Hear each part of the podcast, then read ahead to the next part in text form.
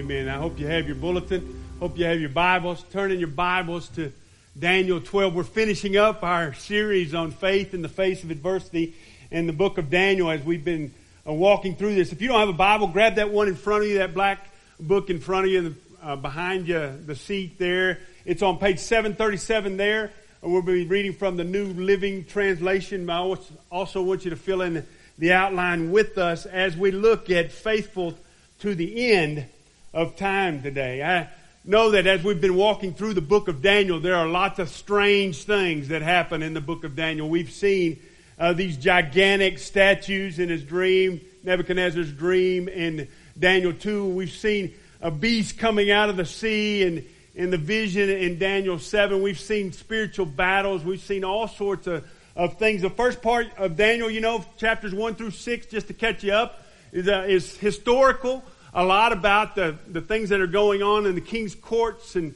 a lot of history and politics involved in the rising and falling of world nations. And all through that we see that God is in control. The second half is about uh, Daniel's visions and what God is showing him about the future. It's apocalyptic. That means that he is unveiling or revealing a lot about the end. And there's a lot of, of weird things in those dreams and visions, just like when you have dreams and visions. This week, uh, I don't often remember my dreams. I don't know if you do. Uh, this week, though, Friday, I remember a dream I had. There was uh, a couple of people. Their name Pat and Susan Robbins. They were at a, at a church and I pastored in Hereford, and they were at a gas pump, uh, kind of a big area, kind of like at Allsup's or or at Stripes. And one end of that, they were over there, and they it was a Sunday afternoon right after I'd gotten through preaching and, and they didn't look like they had been to church that day. In fact, um, they looked like they had been to the lake or something because Pat didn't have a shirt on. And, and he's like 70 something. And it, it was not a pretty sight. And I just remember some of those details. And, and they were filling up with gas. And I was, I, on the other end, I was filling up at the only empty pump. And there was gas spurting out of the pump that I was, I was um, filling up with. And it was weird. You know what I think it means? I have no idea. It's just kind of weird. I, I really think it means that it, as long as you keep showing up at church, you don't end up in a sermon illustration. You know? Good idea, huh? As we, as we think about though, we, we understand some of what Daniel's dreams and visions are all about. We've seen some of those things as they've been unveiled, but there are still some secret things that belong only to the Lord. Deuteronomy 29, 29 tells us that. The things revealed belong to us, but there are still a lot of secret things about the end of time. In fact, as we look at Daniel and the fulfilled prophecy there, we've seen a, a lot of that has already come true, but there are things that are still future. We really don't have a lot of certainty about. No matter who the biblical commentator is, if you think uh, they know it for sure, if you follow some teaching that knows all the ins and outs of the end times, then I would run from those folks as fast as I could because they don't know what's going to happen in the end. The best evidence of, of true prophecy, fulfilled prophecy, prophecy comes in hindsight when it, when it becomes fulfilled, not in foresight when we think about what it looks like. But God has given it to us so that when we go through things like we've seen Daniel and his people who go through this adversity, this time of trouble, we can look back and say, God was with us through all of that. God was working in all of that. God was working out his plan of redemption for the nations in all of what was taking place. Isn't that a comforting word this morning to think about? That God is is working out his plan in, in your lives and in my life and in our, our nation, in our world. And we don't always understand what's going on around us, especially in these days, but we know that God continues to work and to move, and we trust Him as believers. That He's got us in His hand, that He's sovereign, He's in control, He's in charge. And we know as his people that he's working those things together for good. Not for everybody, not for everybody in the world. We'll look at that some today, but for those who are called according to his purpose and those who love him. So if you're in that bunch, just know God's going to work it out together for good, whatever you're going through in the midst of this season in, in your life. And so uh, as we look at this passage of Scripture today, think about that and think about how God has revealed His truth to, to us in other Scriptures. John writes in 1 John on your bulletin, on that outline, these words in 1 John 3 2 Dear friends, we are God's children now. And what we will be has not yet been revealed. We know that when He appears at the end, we will be like him. Because we will see him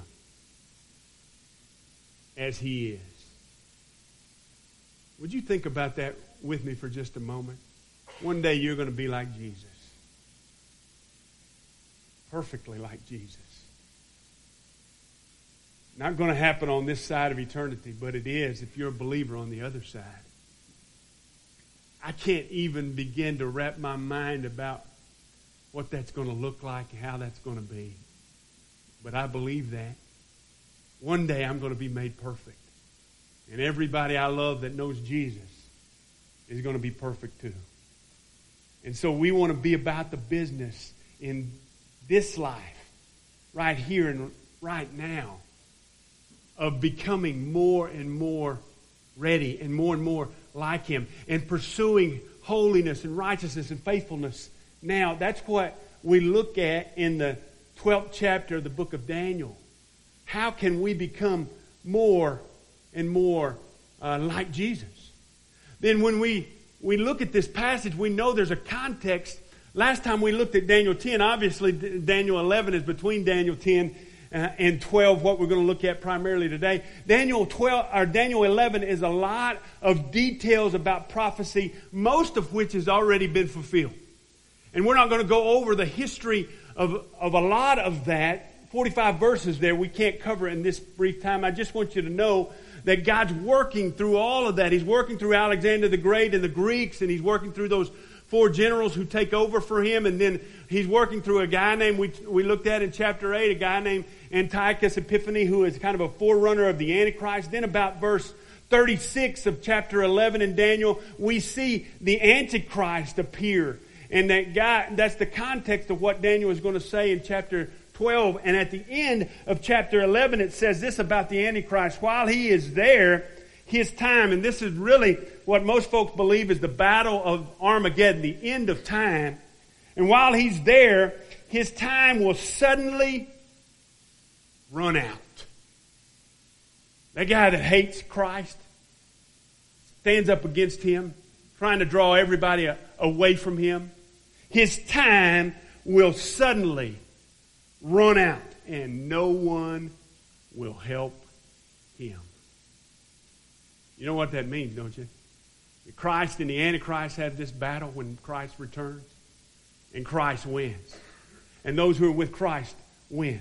His time runs out, and there's no one to help him. And that's the context of what we're going to read and what we're going to look at today. In Daniel 12, would you stand in honor of the reading of God's holy word?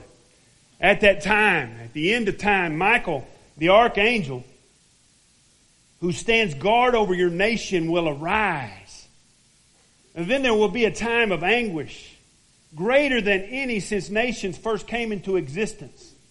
But at that time, every one of your people whose name is written in the book will be rescued.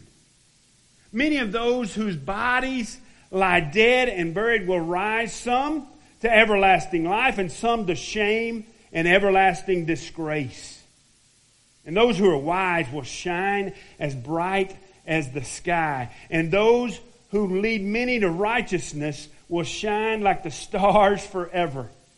But you, Daniel, keep this prophecy a secret seal up the book until the time of the end when many will rush here and there and knowledge will increase. And then I, Daniel, looked and saw two others standing on opposite banks of the river. This is the Tigris River. One of them asked the man dressed in linen, remember that's the pre, what we think, I think, is the pre-incarnate Jesus, or an angel at least to represent him who was now standing above the river. That's why I think it's Jesus. He was standing above the river.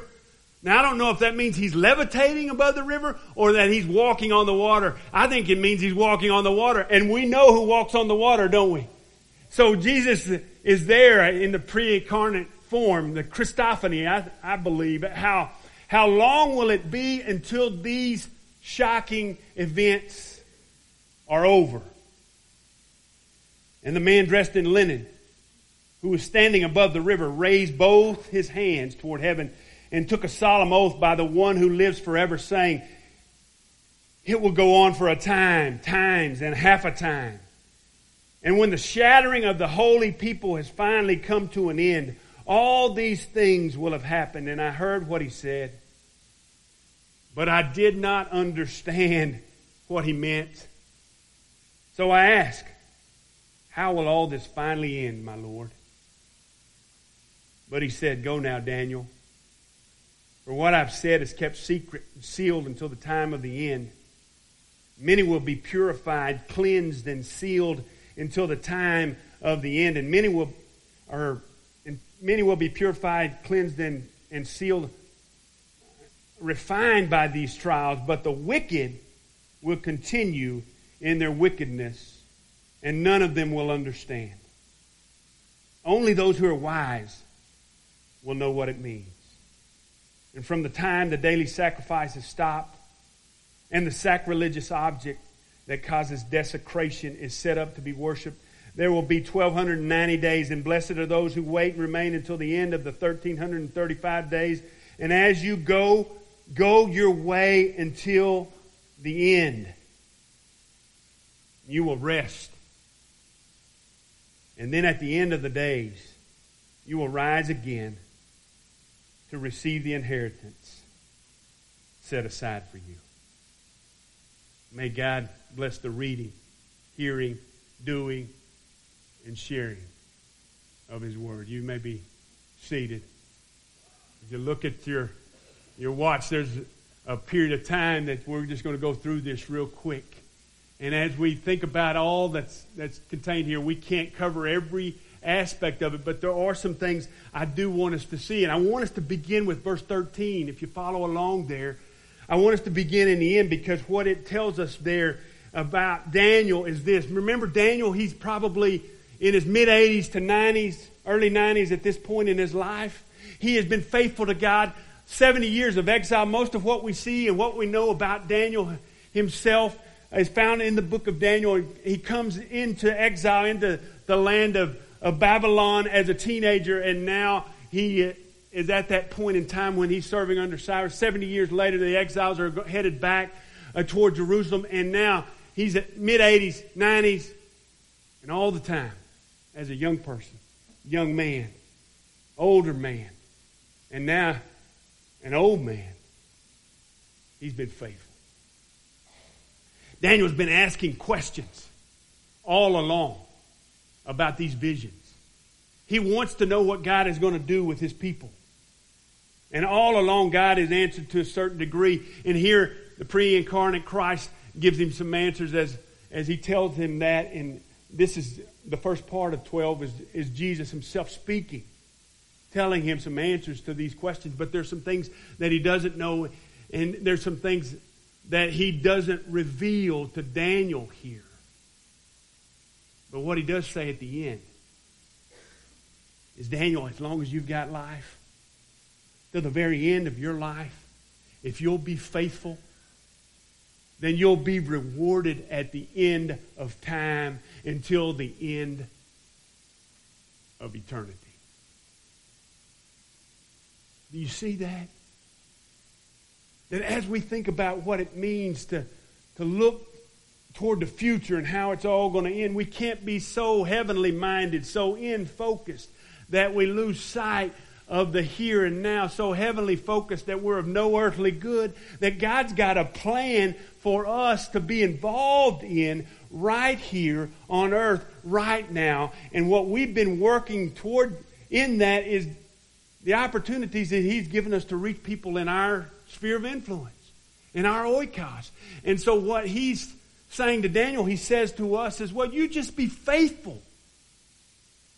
Faithful to your duty now to love God and love people. Make disciples. Make sure you're doing what I've called you to do in the here and the now. Sometimes we get so focused on the future and prophecy in, a, in the church world, in Christianity, that we forget God's got that taken care of. So here, I, I want to cover the last little section about what these 1290 days and 1335 days mean in as as I've studied this and and I, as I've seen this what I believe this means I want you to know what God has revealed to me right now. So I've got the answer to when all this is going to happen. Here it is. Come in a little closer. I don't know you hear me and it matters but it's going to matter as those days draw closer and all of this will be revealed more. Well, no. You don't have to live in fear of the future. You, can, you don't have to live in fear when Jesus comes back. You can live excited that Jesus, our Lord, our Savior, the one who saved us by His grace, is coming back for you. So as we look at this, how we prepare, how we pursue faithfulness. Let's look at some of these things. verse 1, I want you to see here, the first thing we, we can look toward is that we can be comforted by God's protection and rescue. You see what's going on here, don't you? In verse 1, Michael shows up. He's the archangel. Now, Michael, every time we see Michael, Jude 9 tells us he, he fights the devil, Satan himself, hand to hand kind of combat. He, he is the, the Jack Bauer, the John Wayne, the Rambo, whatever uh, you are, I don't know, Jason Bourne, whatever generation you're from. He is the bad, as in good, kind of angel. He's the guy you want on your side. And what the scripture tells us about angels themselves is that they have come to minister to us, to, to bear witness to what God wants us to know, but they also come and help. Angels help Jesus in the Garden of Gethsemane. Angels help Jesus in the wilderness as he's tempted by Satan. We know that God has protection for those who belong to him. And he's also got rescue. I know God's got protection because I'm a really bad driver.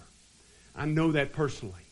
If you've ever seen me you know I don't wear I don't have that little sticker on the back of my car that says in God we trust. I don't have that little sticker, that little fish sign because I don't want to give Jesus a bad name.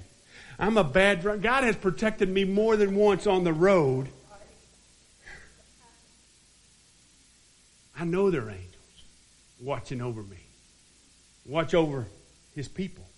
Michael's watching over the nation of Israel, God's people. But I also know there's another thing that comforts me. God came to rescue us. Jesus came. Remember at the end of chapter 10, the angel or the pre incarnate Christ says, Do you know why I've come? And we talked about that a little bit. His whole mission was a rescue mission. He came to seek and to save those who are lost. He came to give his life as a ransom for many. He came to serve and not be served. He came to give us life and give it to us more abundantly. He came to rescue us. And who are us? It's the people whose names are written in the book. Remember the book from chapter 7. I don't know if you remember, but the book as I see it here, is the book of life. It's the same book. And by the way, Revelation is the best commentary on Daniel. It's the book mentioned in Revelation 20. And as we think about the book, we know that we have um, special privilege because we are God's people. Protection, but more than that, deliverance. You, you remember when Jesus sends out the 70 in Luke 10? And they come back and they're so excited that the demons submitted to their power that Jesus had given them. And Jesus says this in Luke 10 20 on your screen. But don't rejoice because evil spirits obey but rejoice. Why? Because your names are registered in the book in heaven. Because your names are written in the Lamb's book of life. You know, the thing that gives me confidence in these days is that my, my name is written in that book. So you got to ask yourself, is your name written in that book? We talked about that in chapter 7, but we also talk about it today because I know some, I got some of you to thinking, how do you get your name written in the book of life? You get your name written in the book by trusting Christ because that's what the book of life is all about. It's about those who have put their faith in Jesus Christ as their Lord and their Savior. It's not about people who have walked the aisle or had their name on the church roll. It's not about people who have been baptized. It's about people who have an honest relationship, an authentic relationship with Jesus, who have trusted them for the forgiveness, trusted Him for the forgiveness of their sin, trusted Him to guide and lead, and trusted them to save their souls. You admit to Jesus you need Him. You believe He died on the cross for your forgiveness and a relationship uh, with you and you choose this day, you can if you never have, to follow him. That's how your name gets written in the book. And as we pursue faithfulness, we got to start there, don't we? We've got to make sure we have a relationship with Jesus because the Spirit of God lives in us and He's the one that gives us the power to pursue His life, His ways, He's the one that gives us the power to pursue holiness and righteousness. And we cannot do it on our own. So make sure this day your name's in there. And as we look forward there, we know that if we we've been born again, that's what it means to have our name written in the book. And we've been born twice, that we only die once. But if we've only been born once, then we're going to die twice because there's no guarantee that you're going to experience the protection and, and, the provision and the rescue of God without your name being written in the book. Look what Revelation says about it. And anyone whose name was not found recorded in the book of life was thrown into the lake of fire. You know what that is?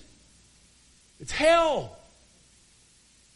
Hell is not a fun place where everybody's partying all the time, where everybody's smiling and giggling and laughing and tipsy. Hell is a place of eternal torment and separation and darkness, prepared for Satan and his demons. And I don't want anybody in this place, and you ought to not want anybody in your life, in your oikos, to go to hell. But people without Jesus end up in hell, not because God sends them there, but because their sin sends them there. They choose hell.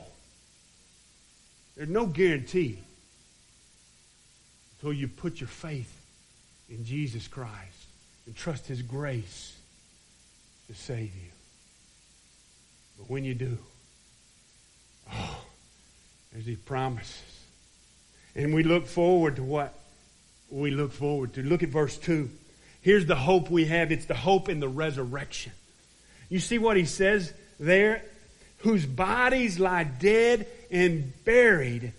And, and many of those whose bodies lie dead and buried will rise up, some to eternal, everlasting life, and some to shame and everlasting disgrace. He's talking about what's going to take place in Jesus first, the resurrection, and then what's going to take place in the church. All those who are in the dust or who are dead will be raised, and some at that time, if you know Jesus and your name is in the book, will go to everlasting life, will get to go to heaven. And those who are not, whose names are not in the book, are raised to die again. A second death, Revelation talks about. That's the place of hell. Everlasting shame and disgrace. And so, as we think about uh, pursuing faithfulness in this day, we put our hope and our faith in the resurrection because he rose. we can rise. See, our faith as Christians, all based upon the fact that everything Jesus said and did was confirmed in whipping death through the resurrection. He came back to life. If he can whip death, I'm following him, aren't you? I don't know about you. I've said it many times before, but I'm following the guy who comes back to life from the grave. That's Jesus. I'm going to do what he says. I'm going to do what he calls me to do. I, am going to do and live the way he's called me to live because my hope is in that resurrection. My hope is that when I'm resurrected in the body, and by the way, it's not just a reconstruction, it's a, it's a new and glorious body. That is great news to me. Some people ask me about uh, cremation. Is, is that okay for a Christian? Absolutely. God can put those ashes back if He wants to do that together. It, it doesn't matter because I think. I think it's going to be not just a reconstruction of this body. This body was not made for eternity. This body is a, a mere mortal. I know you think this body, this body I've got, it, I mean,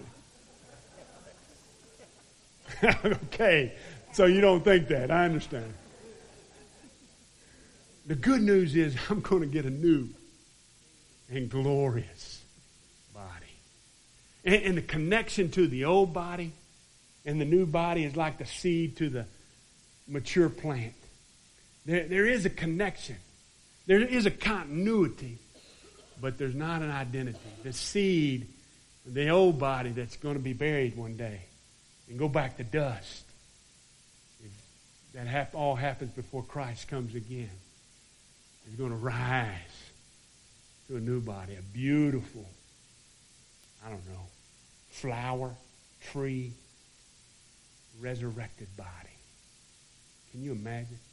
That's the hope we have as we pursue holiness and righteousness in this life, as we put our hope in the resurrection. The third thing I want you to see is from verse 3. So, what we do now is we live wisely and we also point people to Jesus. Look at verse 3. Those who are wise, and there's an indication there that those are during this time, and by the way, this the whole context here is this time of tribulation that takes place at the end of time, probably a period of seven years, best we can tell when Christ returns and, and all the tribulation, all the trouble, the worst time ever, it says, a time of anguish greater than any nation's uh, ever experienced. During that difficult time when some people believe Christians are going to be raptured out of that time. Boy, I, hope that's true. I hope we can miss all of that.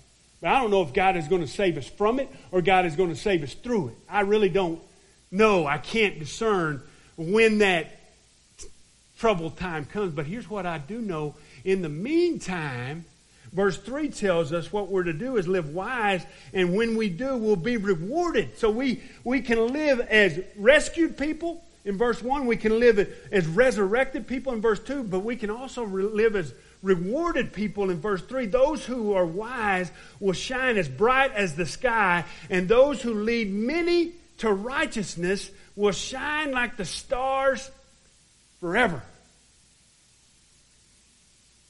You hear that word?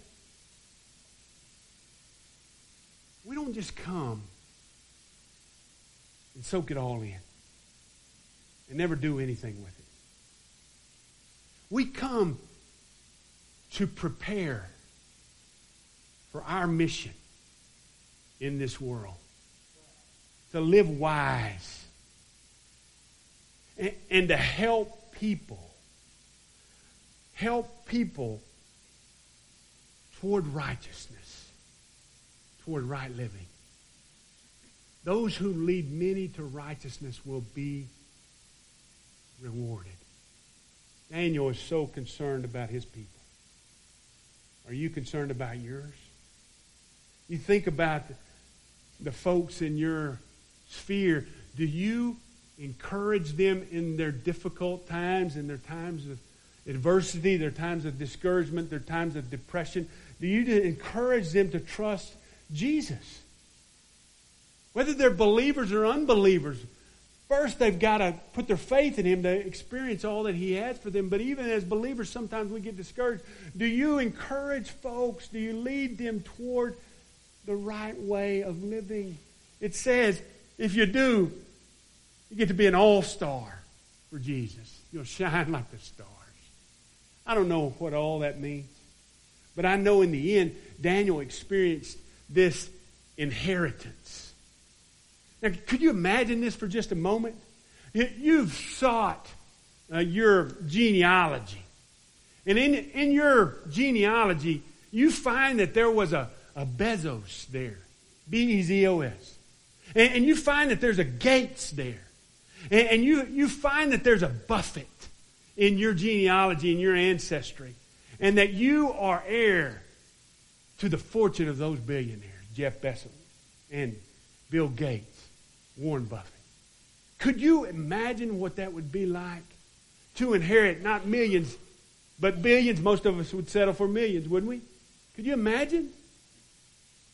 But then imagine you have no one to share that with. You have no causes to help with, with all of those riches. What we see our inheritance as Christians is better than any physical, monetary inheritance we can gain. It's the simple, well done, good, and faithful servant that might come from the Lord. It's the simple things that we know that we have pleased a Heavenly Father and that for all eternity that we've got special responsibilities in heaven that we experience. Now, don't get me wrong, everybody who makes it to heaven, everybody whose name is written in the book of life, everybody's cup is going to be full. But I do believe some of those cups are bigger than others as we get to that place. And God is going to help us experience all that He created for us for all of eternity as we're faithful to Him. And, and we live wisely now, and we point other people to Jesus. The fourth thing I want you to see uh, comes from verse 4. As we continue to look at this, there's a phrase at the end of verse 4. Daniel says, is told to keep this all secret, and as much secret is he's to keep it secure so that people in the end who start to look for answers at the end of time will see it, and knowledge, their knowledge, will increase. So the fourth thing is grow in our understanding of God's Word. You grow in your knowledge of God's Word not so that your head can be puffed up, but so that your heart can be enlarged. The more I know about Jesus, the more profound He is, the more wonderful He is the more amazing He is. That's why we're going to dive into God's Word. That's why we're, I'm issuing to you this challenge. To read through the New Testament. It starts tomorrow, by the way. 70 days just reading through the New Testament, five days a week. Monday through Friday, if that's how you, your schedule works. And grab one of those cards in front of you and just start. As a church, we're just going to walk through the New Testament so that not we not just know, but so that our hearts will grow. We'll grow in the grace and knowledge. See, the scripture talks about knowledge this way. We don't know something until we know it intimately. It says Adam knew Eve, and it, it conjures up this whole idea of an intimate relationship, and Eve conceived a son from that knowledge of one another. So when we know, we grow in our, our knowledge of the Lord. We're growing in intimacy with Him. And how do we know more about him? Except through his word. That's the clearest revelation he's given us. So I encourage you to do this challenge with us. Now, the last thing I want you to see is as we pursue faithfulness, in the meantime, if we can trust God's timing, I don't know how it's all going to end. I don't know when it's all going to end. I know Daniel had these questions. I know even the angel here had a question of the pre incarnate Christ. When's all this going to happen? And that might be your question, but, but here's what I, I've experienced in life, and I hope you have as well, that, that timing is everything. Is it not? Whether you're in, in business or, or in the, the stock market or whether you're pursuing a mate, a spouse, young people, timing is everything. We think about jobs that came open to us at just the right time. Timing is everything. And timing for us, it, the best timing is when the truth of the Word of God intersects our soft heart so that we respond to Him. I don't know, Daniel didn't know or understand all that was going to go on in the end. He's a lot more righteous dude than I am, and he didn't know.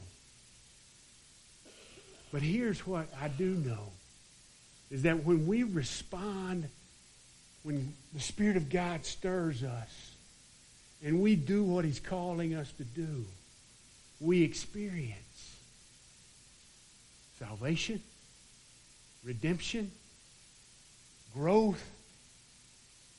We become all of who God wants us to be. Now, here's what I, I leave you with. Is it time? Is it time for you to make sure your name is written in the book of life? Is it time for you to not just know what to do, but to do it? And to see what things you can share with other folks from this passage of Scripture? Is it time for you as you walk through this Scripture challenge these next few months to consider where am I off? Where can God's Word correct my course? Is that time? How will you respond? Let's pray together. Father, we thank you for this study through Daniel, but Father, it's been of no use if, if we're not different. if we're not excited and anticipating glad about the end, when we'll rule and reign with you as your people, if we're doubtful as to whether we're part of your kingdom or your family, if we if we don't share with folks that you've placed in our spheres, Father, help us in these moments to respond what your Spirit is calling us. Father, I pray for the, person in this place who doesn't know for sure if their name is in your book. I pray they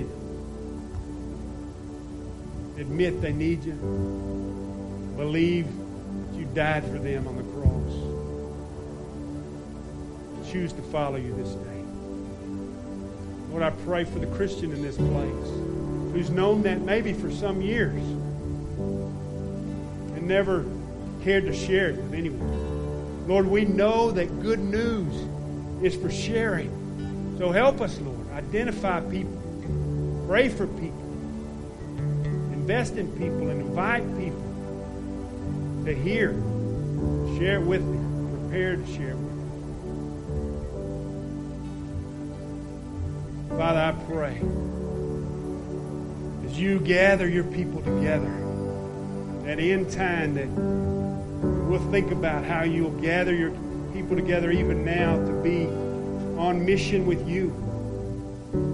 What that'll look like as we go into the schools, as we go into the community and to the workplaces that we frequent every week and, and are light and salt that you've called us to be for this dark, decaying world. Use this time, Lord. Help us respond to you. In your name we pray. Amen. Would you stand as we sing a hymn of invitation? I surrender all. Would you respond to God as He leads you right now? Oh, to Jesus I surrender